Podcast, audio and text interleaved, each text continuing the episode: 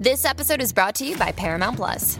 Get in, loser! Mean Girls is now streaming on Paramount Plus. Join Cady Heron as she meets the plastics in Tina Fey's new twist on the modern classic. Get ready for more of the rumors, backstabbing, and jokes you loved from the original movie with some fetch surprises. Rated PG 13.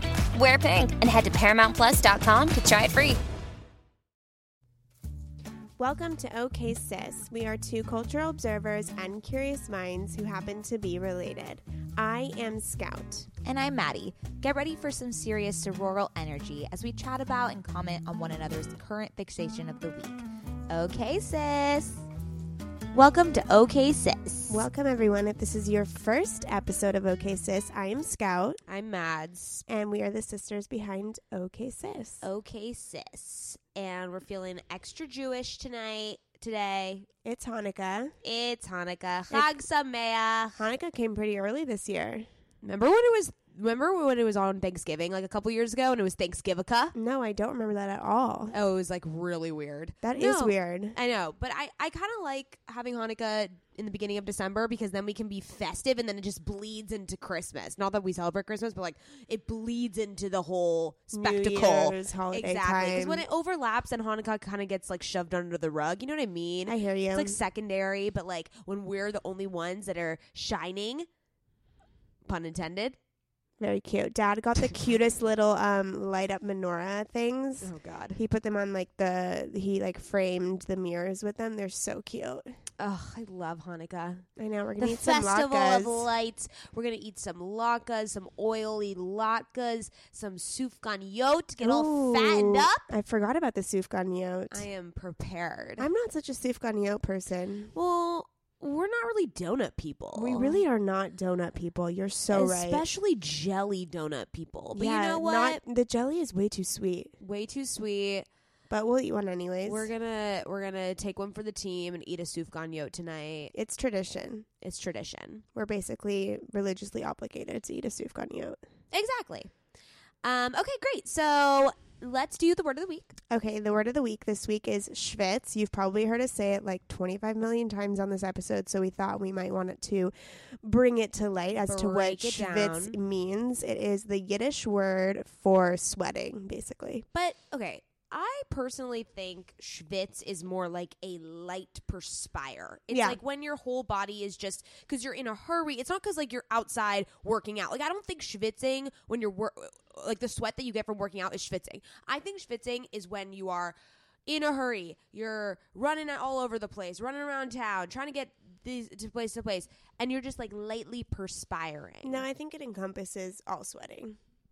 That's my take on it. Okay, well, I think. But we, use it all the agree to time disagree. because we schwitz on the reg. on the rag, but not right now because it's like very it's cold in LA. Very cold right now. Yeah. My feet and my hands are freezing. well, you're wearing sandals, and that's. Well, I didn't your- realize it was so cold. I'm in a li- I'm in a literal slip dress for tonight's Hanukkah party. Yeah, I'm gonna be freezing. you're gonna be freezing. I'm, Maybe wearing, I I'm sh- wearing like tights, boots, the whole deal. I should borrow something from mom, huh? yeah, dude, you got to get a sweater on. I did not know it was this cold. Yeah. Anyways, but I'm so excited because then I get to be all bundled up, which I love. Yeah, and we're going to England soon, so that's gonna even be I know, better. I'm so excited. It's gonna be Same. fucking freezing, but I am ready. I got um I just ordered a like a puffer coat. Oh. You know what I mean? I love how we like don't even know. I don't even know what, it's called.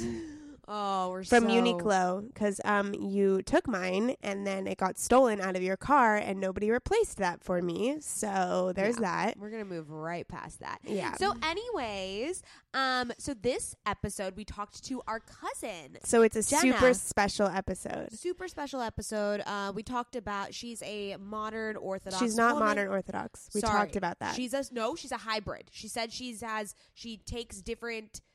But I think she would Okay. identify more as just Orthodox Okay, Jewish. sorry. She's an Orthodox Jew in L.A. Here, she's married to our cousin Justin. Who y- she used to be secular. she used to be secular so we go through her whole you know journey to judaism and it's so fascinating you guys um, I think any person listening, whether you're Jewish, whether you're non-Jewish, whether you're not religious, whether you are religious in another um, sector or anything, I think you will find this episode. You'll find a lot of value. useful. Yeah. hmm And um, edu- educative. Edu- edu- Edu- educative. is that a word? Edu- educational. Educational. I think that's the word. Educative is a word. Oh, okay. Well, It's the it's the spicier way of saying educational. educational. Yeah. so yeah, this episode is super amazing because she came from a really secular, non-religious background and she found herself on a path towards Judaism and now her and her husband are both um very um, practicing Orthodox Jews, and we kind of talk about some of the misconceptions of Orthodox Mhm. Jews. We talk about what it means to be a woman in Orthodox world. Yes. Um, we really go into a lot of really great detail, and I mean, we love her. She's our cousin. She's, the unbelievable. sweetest ever. She's and she's a new mom, and She is a new mom of I Rachel know, Nakama. I think she's our is she her first mom. Oh no, no, Shawnee is a mom. Oh yeah, Shawnee's a mom. Um, but no, we've got we've got some moms. No, she gives you some tips um, about if you're looking to, you know, she has her own blog, so um, about being Which is super informative. a modern informative. Jewish girl. Her her blog is super informative. I get her newsletter; it's really good. Oh my god, the news, the newsletter. I love her newsletters. Got to get the newsletter. Okay, so shall we enjoy this episode? Shalom. Shab- no, I was gonna say Shabbat Shalom, I meant say Chag sh- Sameach. Happy Hanukkah, everybody. Happy Hanukkah, everyone! I hope you get a present and light your candles and, And eat, eat some kanuga and some latkes. eat some latkes, spin the dreidel, Spin the dreidel. eat some gelt. What other things are there? I think that's about you That's covered it. You covered it. Oh my god, guys, I love Hanukkah. Me too. You're gonna really enjoy this episode. Okay, enjoy. Bye. One of the most surprising side effects of postpartum for me was that my hair started shedding right around the crown of my head. Now I have these random baby hairs sticking out near my forehead that I just can't figure out what to do with. Yeah, I keep asking you to tame those down, but they seem to be very stubborn. Yes, I know, Mads. After a few months of me not seeing improved hair growth, I knew I needed to give my hair some extra strength and support. Enter Nutrafol. I just got the Nutrafol's postpartum supplement and I'm so excited because I'm committed to supporting my hair health now that I'm postpartum. The next 6 months is going to be me and Nutrafol. I might not be a mother like Scoutala is, but as you sisters know, we are always on a hair journey here on OK Sister Podcast. I am always looking for a way to up my hair health game. I love Nutrafol because they have a whole body approach, multi targets, underlying root causes like stress, hormone fluctuations, and nutrient gaps for visibly thicker and stronger hair. While many supplements rely solely on ingredient studies, Nutrafol clinically tests final formulations to ensure their efficacy.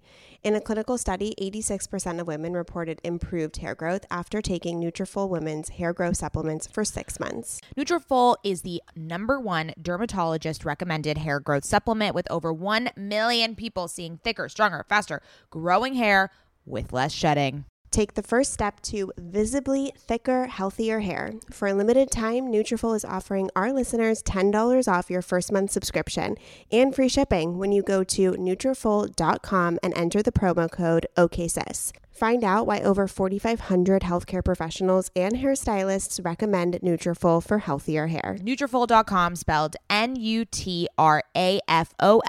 dot com promo code OKSIS. That's Nutrafol.com promo code OKSIS.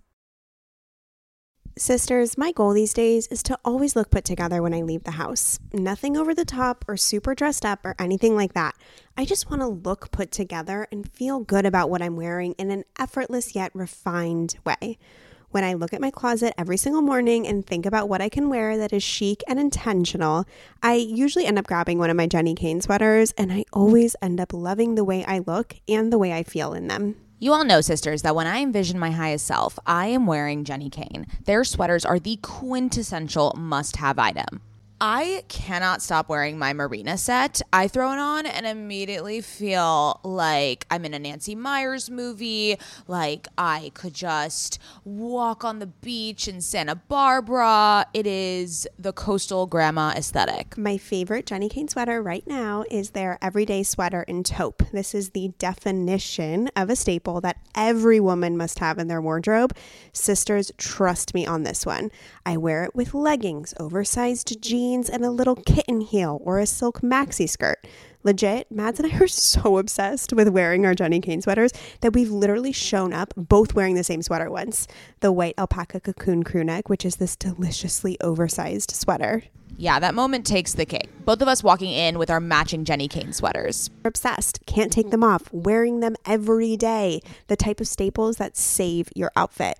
That is what I love about their entire collection. It is truly the art of simplicity. They focus on comfort, quality, and timeless designs. You can curate a wardrobe that never goes out of style. Find your new uniform at jennikayne.com. Our listeners get 15% off your first order when you use code OKSIS at checkout. That's 15% off your first order, J E N N I K A Y N E dot com, promo code OKSIS. O K A Y S I S. Let getting dressed be one less thing to worry about. Meet Jenna Maio, the modern Jewish girl. Jenna grew up in a reform home on Long Island, New York, and studied English, creative writing, and environmental studies at Emory University. She spent the summer after college in Israel, where she continued exploring and learning about her relationship to Judaism. It was then that she started to observe Shabbat. In the fall, she began law school at the University of Pennsylvania, and in between law classes, she continued to absorb as much Jewish wisdom as she could and grew in her observance. After law school, she went back to Israel to deepen her learning before jumping into the work world. In the holy city of Jerusalem, she was fortunate to meet her husband, our cousin. They now live in Los Angeles, where she is a proud wife and mom and works as a freelance writer and speaker. Through her new through her new blog, Modern Jewish Girl, she hopes readers will learn something new, whether it is a piece of wisdom, a lifestyle tip, or a greater understanding of observant Judaism. So without further ado, Jenna. Yay. Jenna! Okay, so disclaimer, Jenna's our cousin. Yay. I'm She's very our- lucky. She Yeah. married our first cousin, so she's a new newly newly Maio. What are, what are we actually? Second cousins? No, we're cousins. First We're cousins through marriage. cousins, Yeah. first cousins. Is that once removed? No, we're Oh, just straight like up straight first up cousins. first cousins. I'm very blessed. I Look married at you into joining the. Maio fam. Yeah, It's a thank good God. fam to be in. It's a great fam. Oh my god! I mean, I'm a big fan. sometimes It can get a little. Whoa! Nuts. It can get a little nuts. Shade. Sorry, I'm Um, just saying. It can get a, the Maios can get a little crazy at times. Oh my god, we are so excited to have you here. This is going to be a really informative and exciting talk. I think we all we both have so many questions and I don't think we've ever sat down and No. really discussed everything with you. So Yeah. And I think the secular world is going to take a lot of interest in this because it's something that's not like openly talked about across the board. Totally, You yeah. know what I mean? Absolutely. Absolutely. So first, as we always do, let's do a round of current fixations. Scoutala. Yeah, Scoutala. Oh my god, that is That's kind of so cute. I put I put the cute. little like Yiddish f- flair on it. Oh my god, I love it. Scoutala. Yes, Scoutala. Very That's my fitting. new thing. um, okay, so my current fixation is super lame this week, but I'm so obsessed with the voice. It's next Oy level. Um, I literally I like let it kind of so I didn't watch it right when it came out on Hulu. I let like a bunch of episodes accumulate so I could binge Who's Like the, who are the um the judges. judges right now? Uh, Adam Levine, Kelly Clarkson, Jennifer Hudson, and Blake Shelton. Okay. And I am now such a fan of Kelly Clarkson. Like she's unbelievable. Yeah, she's sick. she's so She's amazing. She is She's amazing. So cute, and she's so encouraging. She really cares about the people on her team. I like cry when people leave. um, she also has such an empowering um uh image of uh, or of body image like body positivity. she does. Yeah. She really does. She has been like such an advocate for it and I love that about her. and she's just so down to earth and rad. Mhm. So I think she really carries the show for me. Um, but yeah, that is what I am currently obsessed with. Ooh. And there's this girl, the girl that won. You would really like her, Mads. The girl that won two seasons ago, Chloe Mhm. Kohanski, I think her name is. Mm-hmm. You would really dig her music. I'm gonna send it your way. But I, I feel like I don't know anyone that has come out of the voice. I mean, no, but who cares? Jenna is laughing at me. No, I'm just laughing because I I have a friend from childhood. Her like biggest dream is like make it onto The Voice. You know, Really?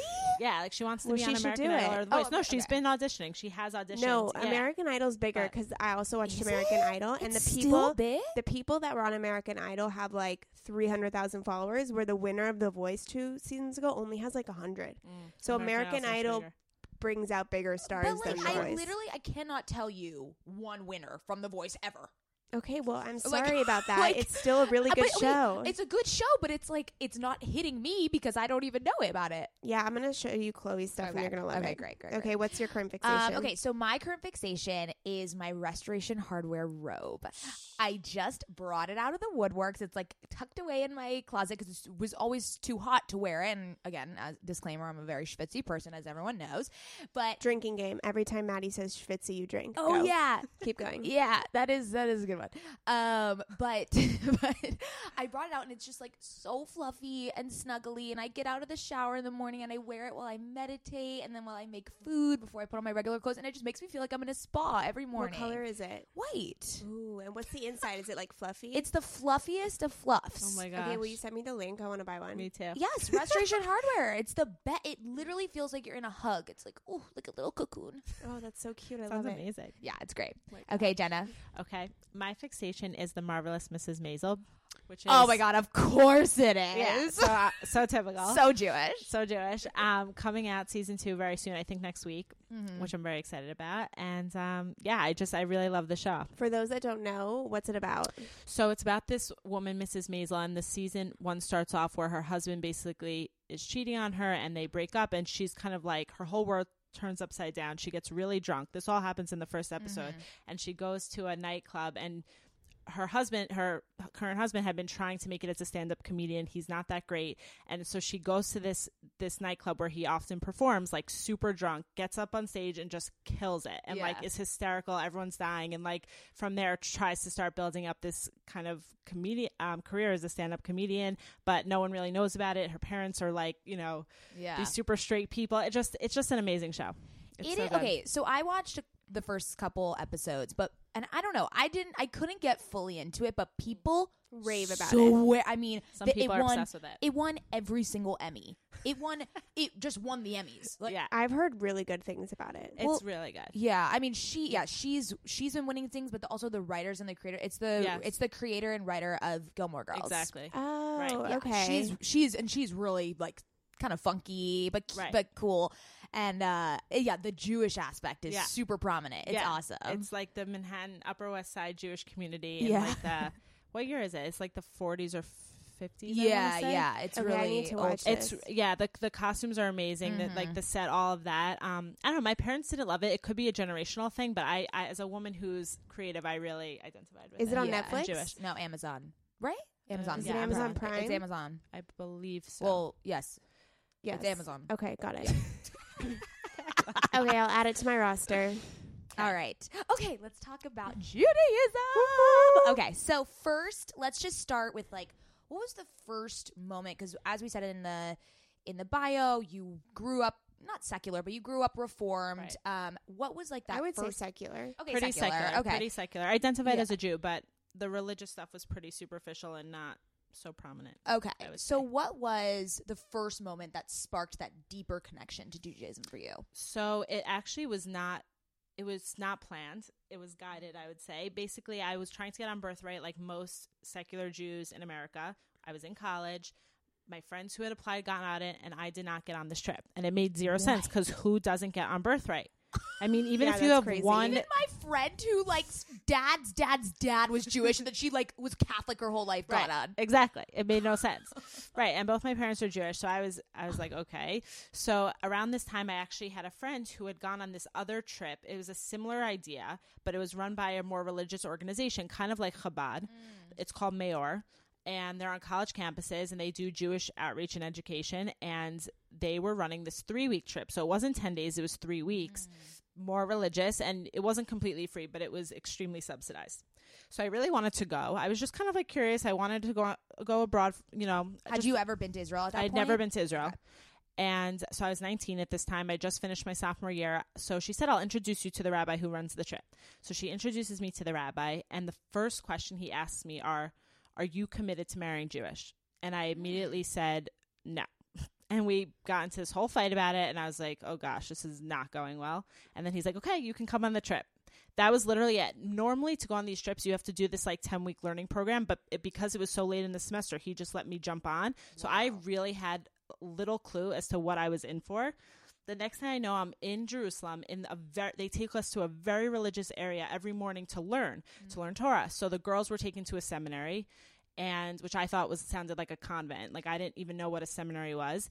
And sitting in that classroom that morning, the first day, was my first exposure to Torah learning, what I consider like true Torah learning. I'd never really been exposed to before, and that hooked me immediately. Can you um, explain what Torah is for those that don't know? Yeah, so Torah, it's basically we have the five books of Moses, the Old Testament. That's considered like the written Torah. Um, and then we have the oral law, like which Moses also passed down to the rabbis of the generation, and kind of all the Talmud and the Gemara, which all kind of expound on the initial written and oral law. So it's it's a lot of different stuff combined. Um, I just want to point out quickly we say it was given to Moses, but we do believe, and we're the only religion who believes that God spoke to more than one person at, at one time. There was a mass revelation at Mount Sinai, but the Jewish people like couldn't deal. It was like way too much for them to be exposed to God in that way. So they said to Moses, like, you go and get the rest. But we're the only religion who believes in a mass um, revelation. So I just wanted to point that out. Interesting. Yeah. So what's what teaching or what was it about? Because Scout and I um, went to a Jewish private school all our lives Right. growing up. So like we studied all of not I mean not as in depth as you have now, but we grew up with those teachings and with the Torah and with all those studies. But I don't think we got the uh, we The did bug. not get the bug. We're not. We did not drink the Kool Aid. We did not. No, we we So- drank it to a certain extent. of course, but what I'm saying is like what specifically because like I never connected that much with like those types of classes. So what was Right. it a sp- specific teaching or a specific story that really resonated with you? Yeah, I think the way they teach Torah in schools is very different to the way they teach it in a place like Neve, where I went, the mm-hmm. seminary. It's specifically for people who did not really grow up with a with a Jewish background, mm-hmm. and they they are showing you how the wisdom of the Torah is relevant to your life. So, for instance, we had a class on relationships and on marriage and what you should be mm-hmm. looking for in a spouse, and how your values are more important than your hobbies. Just like kind of like common sense wisdom that I already almost felt like I knew, but like I was just blown away by like the relevance and depth of things I was learning. Another another example, the Hebrew alphabet and how every letter has a number assigned to it and different words make up different roots, root words and the way they're all connected to each other sh- reveals like deep meanings about things in life. And ha- for example, the word ahava, love, is related to the word to give. Um so ha- we learn that when you when you're in a real relationship of love, it means you have to give unconditionally. That is what creates the love, and the person who's giving more actually loves the other more. So like that's why our mm-hmm. parents love us more than we could ever love them because they've given us so much. Sorry, it's a bit of a tangent, but Yeah, just no. things like that to just give you a taste. Also, classes on the divine. How do we know the Torah is divine? What what does it mean to believe in God? Just things that I've never really had a chance to explore in like an adult environment. Like I went to Hebrew school, but I was in- eight years old. You know what I mean? Sure, It was just so, and it was reform. It was just so different. Um, and unfortunately, I think most Jews who grew up the way I did, that's where their Jewish education stops, and they kind of have this Yeah. misconception that that's what Judaism is, and it's it's really tragic, actually. Yeah. so was there ever like a point that you kind of declared yourself orthodox? Like was it there did you have a day where you were like, "Whoa, I'm on this track. I'm doing this," and you fully committed to it? Yeah, I think so. I, I it was a bumpy road once I had that initial exposure. I came back to campus. I started lighting candles. I started going to Shabbat dinner. Um, it took two years till I graduated, and I I went back on my own to learn at Neve. And once I kind of made that decision on my own, I'm going back. That summer, I was like, okay, I'm committed to this. I'm I'm gonna do it. And I started keeping Shabbat immediately when I got there and I started basically doing everything I could, you know, kosher and wearing skirts because it was easy there. That's what everyone does. And the real challenge came when I came home and I had to kind of declare to everyone at home, mm-hmm. I'm ortho. I identify as an Orthodox Jew. This is what I'm doing now. It was very hard. What did your parents say? What were their reactions at first? not good. Not good. My mom told me to go back to the shtetl. She could, she said she gave birth to her grandmother who came Oh from the God. shtetl. She was like, I feel like I gave birth to my grandmother. She she Oh, made jokes, but she was deep. She was very upset at first. They felt very alienated. They did not grow up with any sort of religious background, and they just didn't understand. How long did it take them to come around? It took years. and and it because at first they were kind of hoping it was going to be a passing phase which i don't blame them but then when they saw like this is really who she is and this is really what she's doing they you know they began to accept it and thank god we have a really good relationship Yeah. I um I mean not to make this about our cousin Justin, but your husband. Um, I remember when he declared himself as as an Orthodox Jew. We all thought it was a phase. I'm sure. Or because because I had grown up with him in doing so many different phases and trying to find himself, and then. Now Right. he It was like the next thing. Yeah, and then I was like, okay, like you're gonna in another week we'll have another Buddha, whatever. He was like so, all over the place, and uh, I mean our family's super accepting. Also, Right. Our grandma is very religious, so she was stoked that he he was like the only grandchild that like saw the light. So, you know, um, I think I I think I relate to what your parents felt a little bit. Like us, we grew up with this like crazy cousin, and like he he exposed us to so many things, and like I so excited for him that he found this, but it also Well, our relationship had to change. it, yeah, exactly. Like I can't hug him, which Right. was really, really difficult, and still is So hard. super difficult very for me. And I just sometimes, and sometimes when I saw his mom, our auntie Laura, having to, you know, make separate whole meals, or like, or like she didn't do one thing right, so then he can't eat it. Like I just thought those little things were an inconvenience to the ones Right. the people around him, Right. More so than it was like an enhancement to his i hear his, his direct family and community. So Right. like I I kind of understand what your parents had, A hundred you know, percent. because there there probably was a lot of sacrifice. A hundred percent. There's a lot of sacrifice. I think. Well, it's interesting. Two points. First, Jess and I were similar in the sense that we both kind of explored different things before coming to Yeah. to Orthodox Ju- Judaism. Like we both independently, we didn't know each other, but we were studying Buddhism and meditation, Yeah. and we were both into that because we were both spiritual seekers. So that mm-hmm. was the quality we both shared, and that's kind of how we ended up where we did.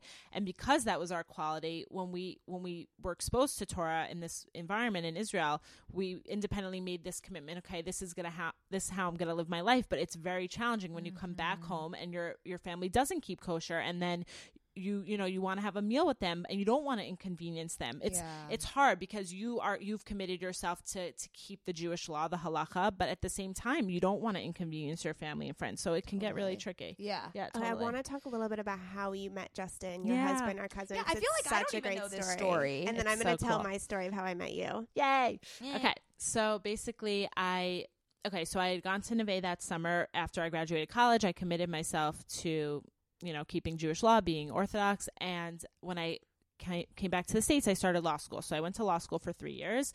Um, I went to Israel, you know, a little bit in between while I was in law school, but when I finished law school, I was dying to get back. So I actually went back for the year after I graduated law school.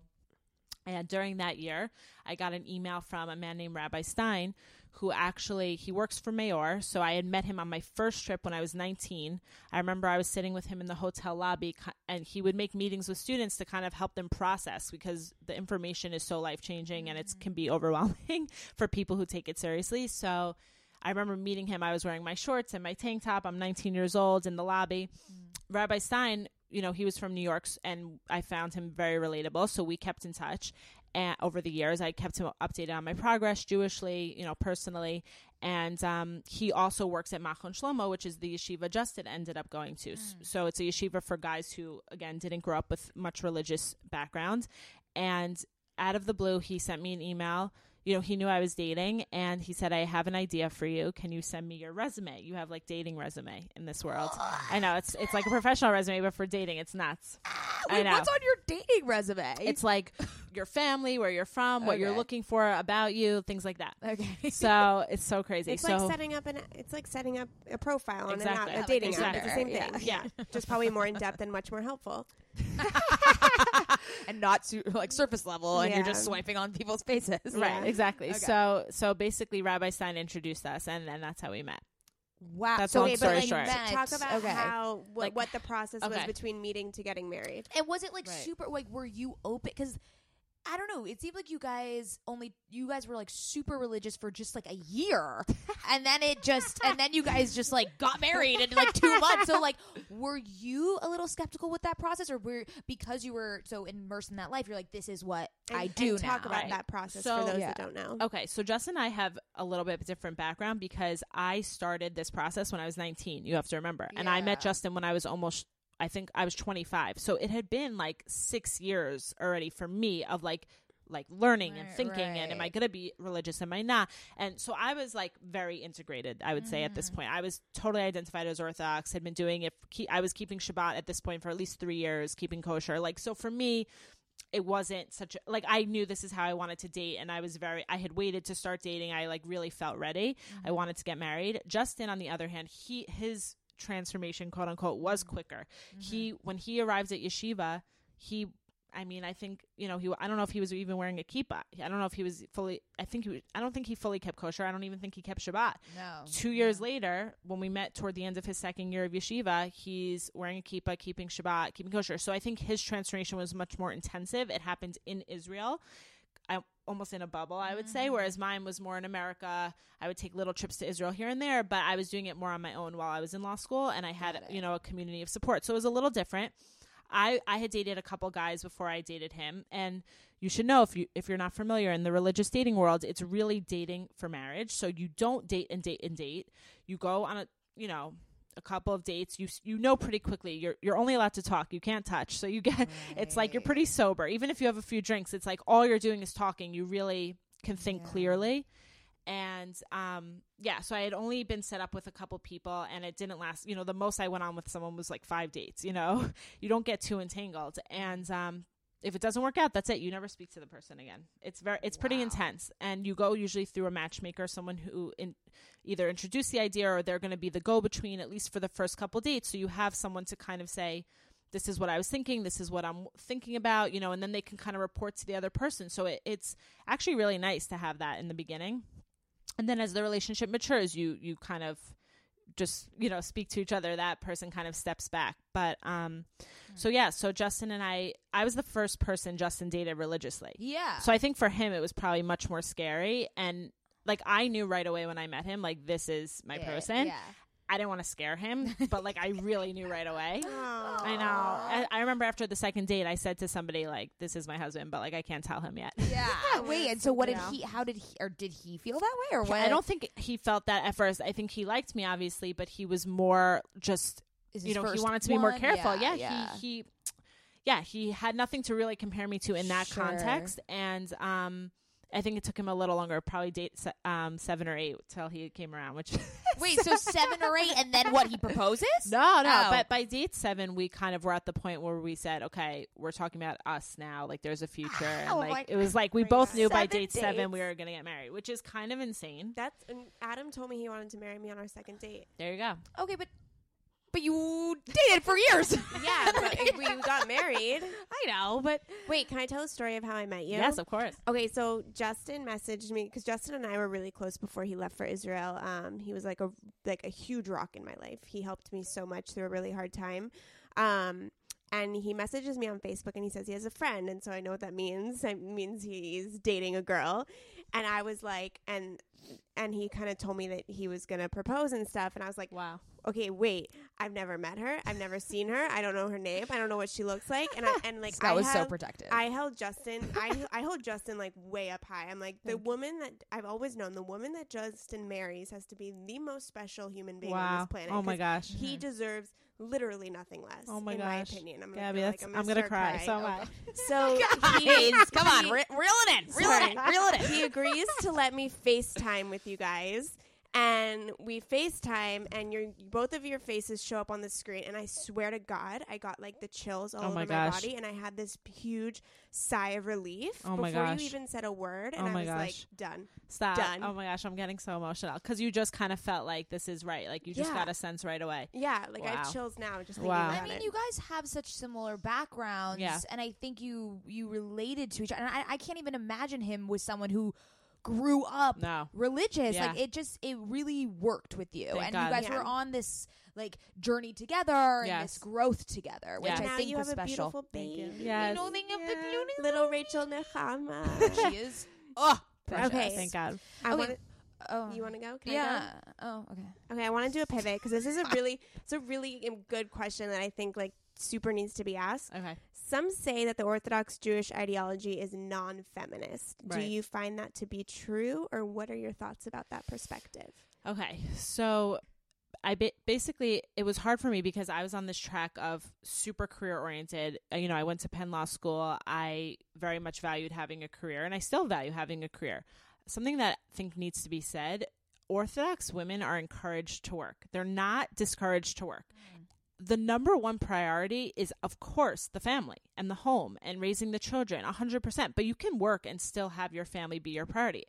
Now, again, I'm I think we have to be real here. And I think one of the reasons why feminism doesn't work is because you can't have it all. You can't have this super successful career and then also be like the best mother to your children who's always attentive and always there. Mm-hmm. It's just Yeah. impossible. There's only so many hours in the day. So That's what our stepdad says. it's I really no, think I it's true. Well, yeah, there. I mean, there's definitely trade offs and there's priorities, Right. and a woman that does that is a stay at home mom Right. and is attentive to the to the fam- to the family is can also be a feminist. That's Right. not. Of course. I think more so. What we're asking is there are a lot. It, I, it feels like in the Jewish tradition, men are More first class kind more of more first class. Like the whole women have to sit separate. The whole Right. women have to sit like in. A, like I've been to shuls where they sit on like a terrace, and I'm like, God, sorry, They're Uh, like a tent in the back. wow, I just I really caught myself there. Okay, That was good. Snaps Um, for Mads. no, but I just you know, as a really staunch feminist, I I look to the Jewish tradition, and I just don't feel welcome, and I just. It feels like all the cool stuff happens on the men's side. Like I just we don't see anything, and all the women are like, "Can we look? Like, can we be included?" And it just that's Right, the I aura hear you. I feel. But I hear that. you know like w- what do what what do the men do in Judaism in in Orthodox tradition that help to include the women? Well, Right. Real quick, I, I learned when I was going through the marriage counselor that actually women, in the eyes of God, women are way up here Right. and men are way down here. So Right. the reason that It men, ha- feel that way. the reason men have to do everything, the reason they have to go to shul and they have to do all the prayers and they have to wear the because talit, they're like sinned. no, is because they need to catch up to the women. Right, right. We definitely believe that women are more inherently perfect and spiritual, which is kind of crazy, and that's why Snaps. We have less right.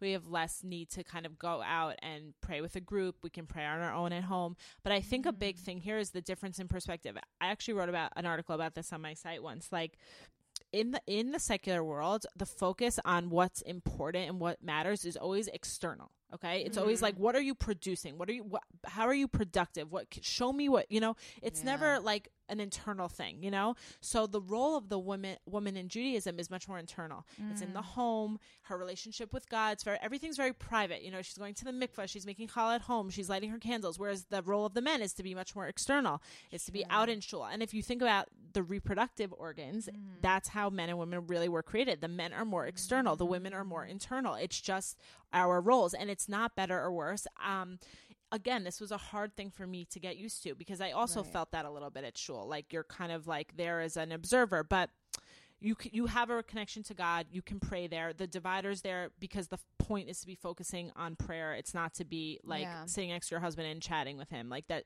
The point is to not be distracted. The point is to pray to God. That's the reason for the divider. But um, yeah, so I think that's like a big a big misconception is that the men are considered more important because their role is more external. Yeah. Does that make sense? Yeah. Also, I'm just coming to this realization like Judaism was the OG self care. like you guys It is true. It is true. You know, we look at religion and various types of religion and we're just like, eh, or like I do because I'm just I don't feel that, but it's like literally everything you do is reverting back to this this just self growth and this self improvement Right. and this mindfulness Right. and like the ter- I mean I love the idea of Shabbat obviously and the just Right. time to self reflect and Yes.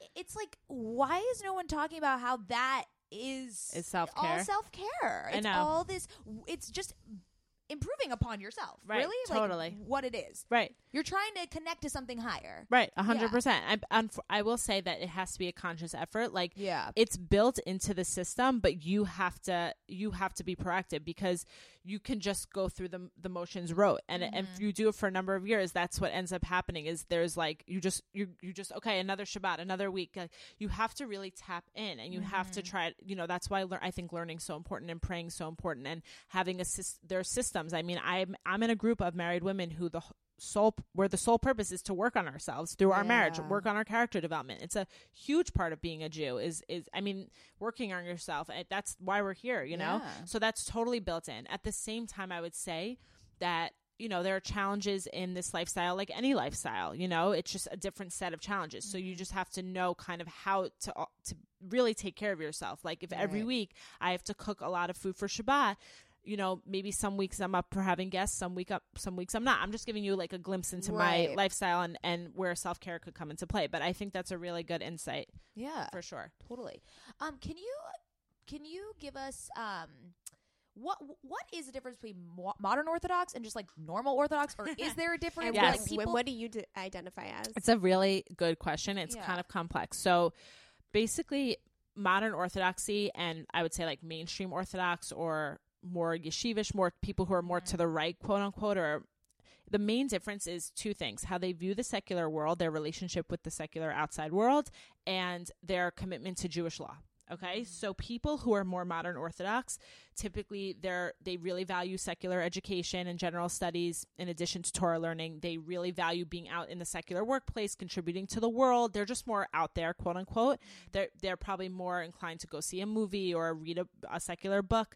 People, as you move more toward mainstream Orthodox, yeshivish, Hasidic, more toward the right, it gets more insular and typically the view toward the secular world is a little bit more guarded, um, not as embracing. So that's one difference. And then second is the commitment to Jewish law. Someone might identify as modern Orthodox. So you think Orthodox, you know, you can think of a ton of different mitzvot they could be keeping. But the main baseline at this point, I think, for Orthodox, where we're at now, is someone who keeps Shabbat and kosher. And if they're married, they keep family purity laws, like the laws of the mikvah. Um, whereas the more there's 613. I mean, not all of them we can do today because we don't have a temple, but there's a lot of mitzvot. So if you're just keeping Shabbat and kosher, your commitment to Jewish law isn't that great. I mean, those are amazing things to keep and it's really central to your life, but you could be, you know, making challah, you could be praying every day. You there's, you know, there's just a lot more. You could be wearing skirts, you could be covering your hair. There people who identify as modern orthodox don't necessarily do all of that. So okay. that's something So what do you identify with? so I identify as more just mainstream Orthodox. Um, I don't. I don't call myself a modern Orthodox person because of what I just said. I am fully committed to keeping Jewish law as best as I can. Um, because of how I grew up, it's a little bit unique. Like I, I grew up in the secular world. You know, I went to college, I went to law school. I, you know, I'm, I read the news. I, you know, I'll occasionally watch certain TV shows. You know, I try to monitor. I try to really be careful and censor what I what I expose myself to. But I do watch some things. I do read some things. You know, I don't totally cut myself off at all uh, my family's secular like uh, so i'm i'm very much in the world. Um, and i and i believe that it's good to be in the world and contribute in a kosher way and take from the world in a kosher way. Um so i'm kind of like some i'm modern to a certain extent because of how i grew up but i'm very committed to jewish law if that makes sense. Yeah, I think what I struggle with is that second part, or sorry, the the relationship that traditional orthodoxy has with se- the secular world. Right. It feels as if they don't acknowledge Scout and I as Jews because Mm. we're really not observing any of those Right. of those mitzvot, and Right. um. That just makes me feel a little excluded or a little just like removed from Judaism. And, it's, Totally. and That's why I like the Chabadnik. I was just gonna say, like, that's why what Chabad is doing is so important because, right, there are people who are gonna be like that. Yeah. It's not. I don't think it's correct. I think we're we're taught to like love our fellow Jews as ourselves. It doesn't say love only the Jews who keep Shabbat. It says all Jews. So right. I think it's very important. Something our generation really needs to work on. And I think. As someone who grew up, I grew up in the five towns. So in the five towns, there's a huge secular Jewish community and a huge religious Jewish community, and they Mm-hmm. kind of like live. Co- they coincide. They don't like really mix so much Yeah. it's starting to break down a little bit but there's really like ju- i find there's judgment and fear on both sides of how the other side's perceiving them and and it's starting it is starting to break down a little bit but i agree that you shouldn't have you shouldn't feel that way you know yeah, yeah. because at the end of the day you're a jew so Yeah. that's it Is there something that you miss from? Is it burritos? Do you miss burritos? like what Do you is miss the one thing? What is the one thing you miss about being a secular Joe? Ah, that's really that's a hard one it's definitely food. That's has to so be funny. something. truthfully it's not really food because i find the kosher food especially in la is so good Totally. like i'm That's a not good i don't point. feel deprived i really Yeah. don't Good. Yeah. um i would say kind of like the f- it's just the freedom to kind of like do whatever you want whenever you want Yeah. um yeah. is something i miss in some like one form or another like you know like you can travel you're just more free in terms of travel and and the Sure. weekends like the whole dynamic of the weekend changes because of shabbat but again i would never change it for anything and i think Mm-hmm. the benefits of shabbat so outweigh like the restricted freedom quote unquote yeah. but something I've really learned is like true freedom has to have limitations and it has to have like constriction. Otherwise, it, it's not true freedom. Like, mm. I realize true freedom's not doing whatever you want because you'll never, like, you can't accomplish. Like, if you want to learn an instrument, you, there are chords, there's a system. Like, mm. everything kind of has some sort of limits. So, that's kind of how I view what I'm doing. And I feel like the benefits of adhering to these like limits is really actually like liberating if that makes sense but Yeah. there are i will yeah there are definitely times where i'm like wow i used to just get it wake up on on saturday Do you know and just oh, get in yeah. my car and yeah and it's like yeah. that's just not an option anymore Yeah. No, but I think yeah, as you said, I think there are so many more benefits that you are reaping. from- totally no from this without a doubt practice. yeah, totally. thank god yeah but it's you know it's it's challenging when you've seen both sides sometimes of course but no for Yeah. sure yeah I can see. I've always like said that I could see myself getting a little bit more religious than than I am. When I went through marriage counselings, we got married by an Orthodox rabbi. I was like really into the stuff we were talking about. Yeah, and it's it felt like really inspiring and uplifting and community oriented. You're a spiritual seeker too. I'm a, yeah, I, sure. I consider myself a spiritual human being. I pray all the time. Yeah. Prayer is a huge part of my life. I believe in God 100%. Um, I pray to God all the time. Um, so I can see myself, especially when I have a kid, probably ramping up on some of the Totally. halacha.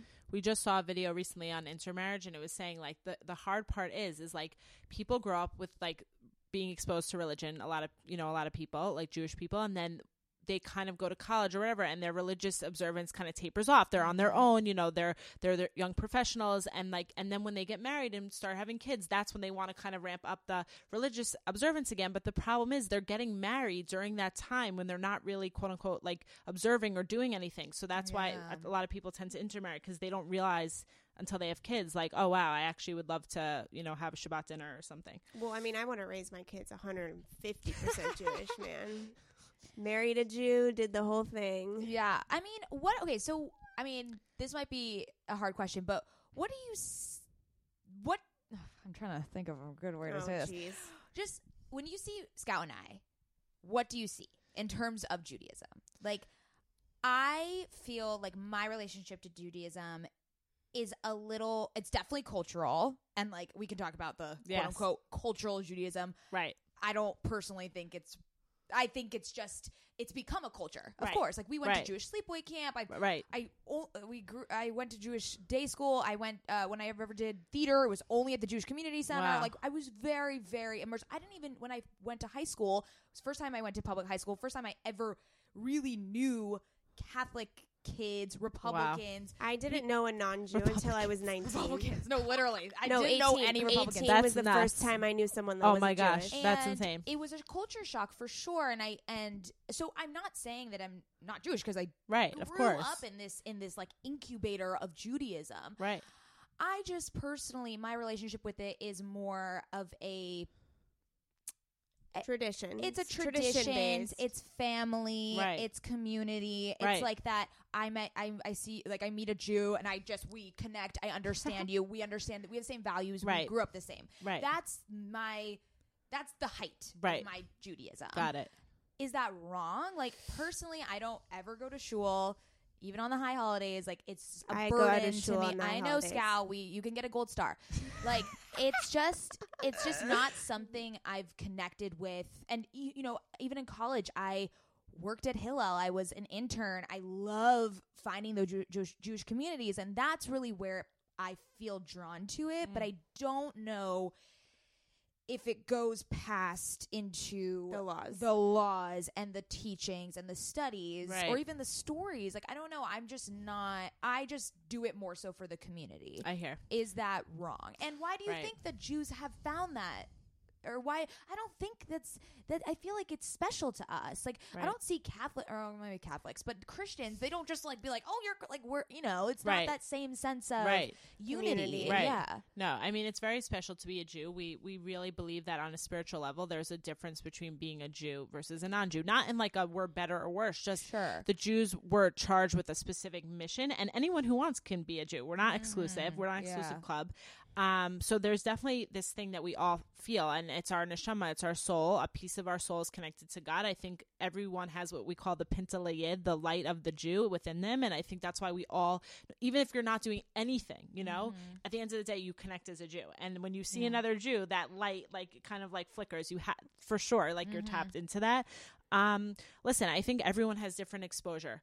And I think at the end of the day, we're judged in life by where we start out. Mm-hmm. And for instance, I did not grow up religious, you know, so I can't be compared with someone who did. Mm-hmm. And you guys grew up with a certain background, but again, I don't really know what the Jewish learning was like in your school. Mm-hmm. You know, you could have been exposed to Judaism in a way that was really dry and not so relevant. And Yeah. so that could be why you're not so interested in learning Torah. And, you know, so if you had gone on the trips I had gone on, if you'd been Yeah. exposed to the speakers and teachers I was, I don't know if you would feel the way that you do. Mm-hmm. So I, I don't look at you like with any sort of like negative judgment. I look at you like you're you grew up a certain way and you're do you know it's all based again on our experiences and what we're exposed to. But I do believe that as Jews we have a responsibility to I d- to really look into the truth and, and figure out where we're holding in terms of what what does it mean that I'm Jewish? What is that going to mean for me and my life? And I think every Jewish person needs to ask themselves that question. yeah Um, totally yeah. So But I also feel like you and I are super close. Yeah, and for I've, sure. Like literally never felt as if our difference in religious levels has played any Affected, yeah. Right. yeah, like at all. No. Because I feel so close to you and Justin, thank God. even re- even though we have we lead different lifestyles. Totally. I mean, Yeah. because we love you and and we, it's not about that. You know what I mean? Like we're not like negatively judging you based on what you're doing. You know, we just love you as who you are as a human being and and your family. So it's just you know, Yay, family! yay. okay i'm gonna i'm gonna switch it over Ooh, to what? confirm or deny Oh, jeez, I'm nervous. truth truth or truth, not truth or dare falsehood or just like True or false. i'm false? gonna i'm gonna i'm gonna i'm gonna throw out a misconception and you say if it's true or false okay, Okay. You have sex with a hole in the sheet She knew you were gonna ask this question. She came up to me. She's did like, "Is. Maddie gonna ask me if there's a hole in the sheet?" i mean it's it's the best question i don't know Such a myth. False. false okay Totally false. why how did that come about I have no idea. That is crazy. It's a total Okay, myth. Next, um, you have. I guess these are all about sex. You have sex after you get married in that little room when you're together for like seven minutes. False. False. Yeah, I know, I- I but actually you know the that. rabbi walked in on our seven minutes. No. We could Were you guys we having couldn't. sex? No, we were, Oh. but we could have been. You never know. Wait, but were you supposed to be? Like, is that? No. Oh, so So it's just the point is that because you're like a new status now as a married couple, you need to like be alone in a room because Mm. when you're dating, it's called yichud. You're not allowed to be alone in a clo- in like a room together. It's like a fence because you're not allowed to touch until you get married. So you're not if you're alone in a room together, it's like How it's gonna the- get really How hard. was the first time you touched Justin? it was right. Was it? was Was it at the altar? Um, yeah, the first time we touched You held- was you held hands. We held hands. Oh my R- Yeah, right after we got married. Yeah, I can imagine that that that like must feel amazing. anticipation, Yeah. yeah. must have been amazing. for sure. It's so special. It really, thank God, it really is. Yeah, Um, I but love yeah, so that. f- um, false. No, you you're just kind of like together. Like you, um, you don't really have enough time. like Yeah. I mean, may- maybe you could, but And there's you like 300 people outside. right. Like you have to like run down. yeah, like and it's you like don't want to not ruin so. your makeup. and like to start taking off that dress. I mean, it's ridiculous. No, yeah. It's you, not happening. You want that moment to be special. You don't want it to be rushed in Rushed seven in a minutes. seven minute thing. Oh my god, I'm dead. I love it. Um, what other ones can I think of? I, I think did those were not the- know you were going to Oh, do this. I just I thought she of did it not right now. consult with me at all. I know. Well, you know, It's this is what the listeners want. Got it. Got They it. are asking Noted. for this. we can talk about the mikvah if you want because Oh, it's kind of related. I know you wanted to ask about that. yes. Just what is that? Okay, so it's, so it's pretty amazing that this whole idea of family purity laws um, and going to the mikvah. So basically, the way it works is when you have your period, you you do not touch your husband and wife. You don't touch. You don't even sleep in the same bed during your period. Yeah, And didn't then know this. and Oh, then the and then the know. seven days after. So they're called the seven clean days. You have to count seven clean days with no blood, and then you immerse in a mikvah. And when you come home from the mikvah, you can touch again. Okay, that's like half of a month every month, right? Yeah, that's correct. like two weeks. Right, but you have to remember when you get pregnant, like you don't have your period when you after you have a baby for Oh, so, when you're like- nursing. So there's times where like it's not like that every Wait, do you single take month. birth control? No, you guys Yes, you're believe- allowed to take birth Okay. control. You're allowed to take birth I control. asked Justin that like right when you guys did. I was like, Yeah. "Are you allowed to take birth control?" yes, you Okay. are. Um, So what so- if the so what if the birth control like for instance I have that my I have an IUD and I'd like I never get my period Right, so then you then just- I would just like be you- able to touch my husband all the time Exactly. wow Ex- yeah. I'm lucky So it doesn't always work. doesn't always work out like that. But yeah, going to the mikvah is so special because, and it's kind of cool too because I feel like when you're with the same person for a long time, things can get kind of stale or whatever. When you remove the touch element and then reintroduce it, reintroduce it, it's very special. absolutely And then going to the mikvah is just so. I don't know if you've. I think Gabby, I you went before your wedding. My wedding. It Yeah. was an wait incredible. what is experience. it Very and special. do you just go by yourself or do you mm-hmm. have or what it, You go by it? yourself it's just a bath right Yeah, so it's it's it looks like a hot tub almost. It's Yeah. a warm water, and you you have to get completely undressed. You can't have nail polish on. You can't have makeup Oh, on. You can't. I mean, it's you can't have jewelry on. You have to be completely like bare. wow And someone checks you even before you go in, like not thoroughly, but it's like not creepy. Yeah. But is it a woman I it's a woman, so. of Okay, course. okay, I'm and just no, there are no men Oh. in the mikvah. Oh, my oh gosh, okay okay wait, wait, wait. okay no It's men. totally yeah, no men. And then and then you privately, like everyone has a changing room and you kind of wait to be called, so you get ready. It takes there's like a whole Mm. preparation process and then when when you're it's your time, you come out, you're the only one who immerses, no one else is there. So it's just you and the attendant and then you dunk a few times you say a bracha and it's so special cuz you can you can pray. It's like such a special time to pray and you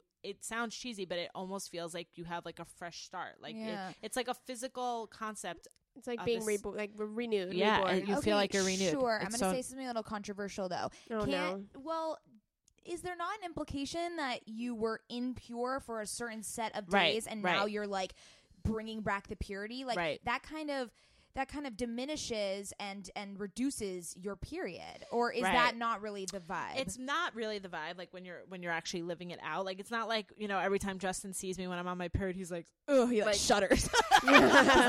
you know, time out for you, Yeah. whatever. Like, no, there's no like. It's just uh, it's a reality of life, and it's just the fact that the blood itself coming from that place makes you ritually impure. It doesn't mean that you're like dirty or bad or and I totally see how you would think that. I also felt like that at first, but it's just it's just not. It's just considered the reality Mm-hmm. and um, once you kind of go through this cycle of not touching, going to the mikvah, touching again, you it's actually like a very special thing. Again, not Mm-hmm. Yeah. always like convenient, not always. It's not I can do whatever I want whenever I want, but I find that it's it's actually really amazing. yeah, I can That's- see that it would special. totally spark, like keep the sparks going to kind Yes. of like take it away and then bring it back and then take it away and then bring it back. I can see how that can spice things up on a regular Yeah, basis. but it's probably hard, especially if you have a period for seven days or a period yeah, for five I have a days. period forever. Yeah, oi. That, yeah, no, that that could be challenging for Yeah. sure, Okay.